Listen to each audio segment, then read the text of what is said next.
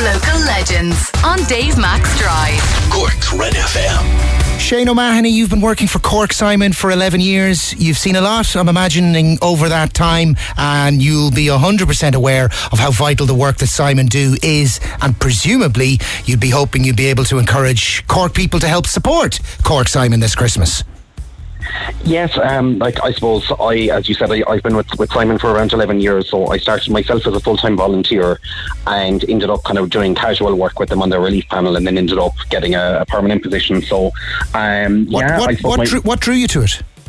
Um, I suppose for me, really, I did social science in UCC, and it was I was thinking about maybe doing a social work masters, and I suppose you need to do um, you need to have work experience hours built up for that, or voluntary hours done. So that's kind of how I got pulled into it. Um, I would have always kind of I suppose had an interest in homeless services and kind of the services in Cork, um, so it was a great opportunity, and like I've made some of my closest friends through it, um, and that I'm still working with that I would have even volunteered with years ago. So um, it was great, and I suppose the work itself then. I, I love it. I really do.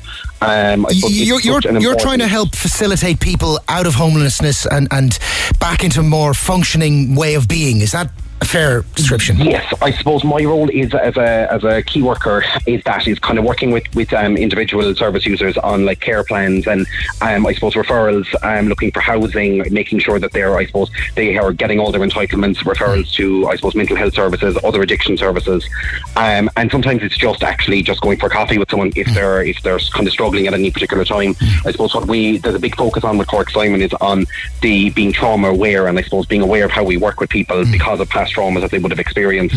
And I suppose things that most people mightn't consider like even um, say for someone that might have come from uh, a background where there would have been abuse maybe in the household as a child like a knock on a door can mean something very different to someone that has gone through that than to someone normal. So I suppose it's about kind of making people aware of that. So as an organisation across the board we're trying to train everyone to kind of work in that way of kind of I suppose being aware of the triggers and how, how different things can mean different things for different people but I suppose the, the biggest challenge really that we're we're feeling at the moment is that it's the house the lack of housing. I suppose the the hardest part of my role really is, is trying to keep the hope alive in the, the residents that I'm working with that would be trying to find them I suppose suitable move on options because I suppose at the moment everything is, is so limited.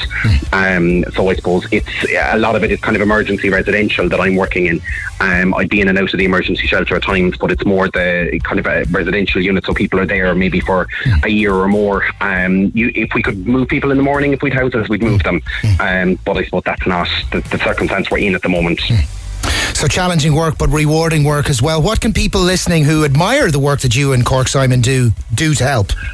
I suppose donations. We depend so much on donations. Um, like it, the the services that we provide are dependent on um, people donating and the, the funds that we get in.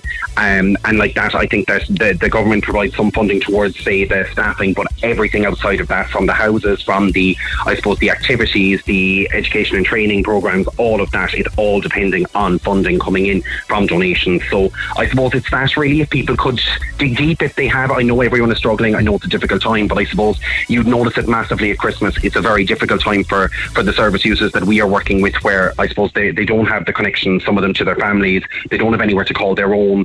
You know, they're they're they're in this kind of emergency situation where, and a lot of them are dealing with, I suppose, kind of issues with regards to addictions and mental health issues, and they're not in a good place. So I suppose every little help. So donations really are, are what we depend on. Cork Simon. Try and make it. CorkSimon.ie. Shane O'Mahony, thank you for the chat, and hopefully we'll have inspired some who are position to be able to to help Cork Simon and the work that you guys do. Nice one. Happy Christmas to you and to all your service users. For more Red FM podcasts, go to redfm.ie forward slash podcasts.